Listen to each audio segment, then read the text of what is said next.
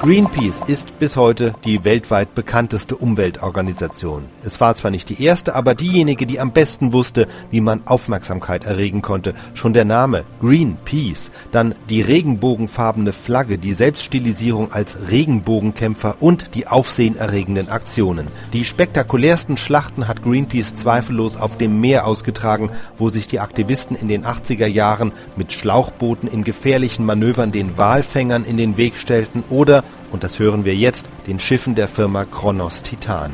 Die haben damals noch regelmäßig giftige, verdünnte Schwefelsäure, die sogenannte Dünnsäure, ins Meer gekippt, zum Ärger auch der Nordseefischer, die sich mit Greenpeace solidarisieren. An einer Protestaktion von Greenpeace im vergangenen Dezember hatten sich nur acht Fischer beteiligt. Diesmal, am 27. Februar 84, sind 54 Kutter gekommen.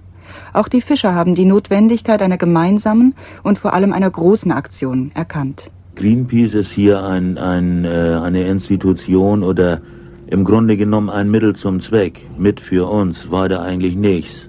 Es gibt sehr viele andere Organisationen, die äh, auch einen Haufen Mitglieder haben, sonst was, die sich aber nicht bewegen. Green, Greenpeace bewegt sich natürlich auch spektakulär mit und unterstützt uns mit und wir unterstützen Greenpeace mit. Das ist eine gute Zusammenarbeit hier.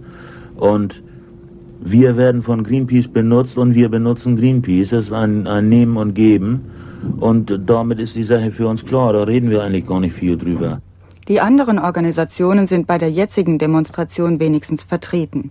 Greenpeace managt die Aktion fast perfekt. Nachdem vor allem die Öffentlichkeit, also Presse, Funk und Fernsehen angesprochen werden sollen, wurde vor der Bürobaracke in Lunesil bei Bremerhaven ein Wohnwagen als Presseraum aufgestellt. Pressekontakter stehen jederzeit zur Verfügung. Zwischen den auf der Weser liegenden Kuttern flitzen die Greenpeace-Schlauchboote hin und her, machen Taxiverkehr, sind mit Walkie-Talkies ausgerüstet. Ohne Schwimmweste kommt keiner aufs Boot. Am Montag um 11 Uhr ist Pressekonferenz auf der Sirius.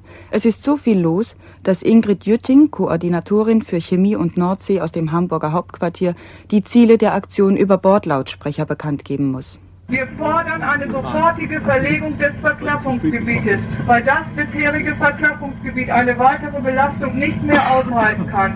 Der Nordsee geht der Atem aus und es ist höchste Zeit, dass das Verklappungsgebiet wenigstens aus diesem Gebiet weggezogen wird. Wir würden uns einverstanden erklären mit einer übergangsweisen, übergangsweisen Verlagerung des Gebietes in den Atlantik hinein. Wir fordern weiterhin, dass die Recyclinganlage, deren technisches Know-how kein Problem mehr darstellt, sofort gebaut wird. Das bedeutet, vor einer Bauzeit von anderthalb bis zwei Jahren, die diese Firma einem solchen Bau zubilligt, könnte sie Ende 1985 in Betrieb gehen. Mittags um eins startet die eigentliche Demonstration. 54 Fischkutter fahren hinter der Sirius her. Am Ufer haben sich Zuschauer versammelt. Wo sieht man heute noch 54 Fischkutter in einer Flotte? Vor dem Tankeranleger von Kronos Titan machen sie sich auch akustisch bemerkbar.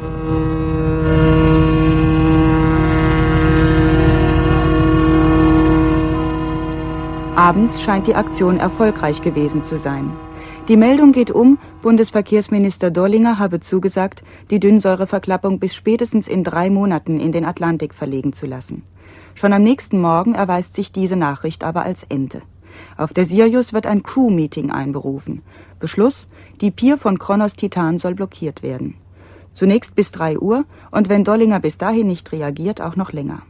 Es sind nur noch zwei Fischkutter anwesend, zwei dänische Hochseelocker verabschieden sich dann um drei, die Sirius legt sich an die Pier dazu, beobachtet von der Wasserschutzpolizei. Das nennt sich nun nach der genehmigten am Vortag Spontandemonstration. Bis Donnerstag passiert gar nichts, nachts dann aber erscheint der Tanker Kronos. Ingrid Jütting über Küstenfunk am Freitag. Die Kronos hat versucht, den Fischkutter von Heinz Östmann, der zwischen den Schlauchbooten und der Kronos lag, an die Schlauchboote ranzudrücken. Das heißt, sich mit Gewalt an die Pier zu drücken. Ich habe ständig über Funk versucht, mit dem Kapitän zu sprechen. Wir haben die Megafone angehabt und äh, die Situation hat sich eigentlich erst in dem Moment entspannt, dem es kurz vorm Zusammenkrachen war und wir Angst hatten, dass die großen Maschinen unseres großen Schlauchbootes explodieren würden mit den Tanks drin. Die Kronos hat abgedreht, nachdem der Betriebsrat der Firma oder einige seiner Mitglieder an der Pier erschienen mit einem Megafon und die Kronos baten, das Anlegemanöver nicht weiter fortzuführen und sich von der Pier zu entfernen. Bei einem ähnlichen Manöver im Dezember war ein Mann von Greenpeace gegen die Pier gedrückt und verletzt worden. Die Aktion der vorletzten Woche endete am Freitag, nachdem die Arbeiter von Kronos Titan Greenpeace gebeten hatten, abzuziehen. Sie hatten Angst um ihre Arbeitsplätze, die Firma drohte mit Kurzarbeit. Eine Vorsprache am Montag beim Deutschen Hydrographischen Institut brachte dann doch noch einen Teilerfolg. Die neue Verklappungsgenehmigung wird statt auf zwei Jahre nur bis Ende 1984 befristet werden. Die Fischer meinen, zur nächsten Greenpeace-Aktion auf der Weser würden bestimmt 200 Kutter kommen.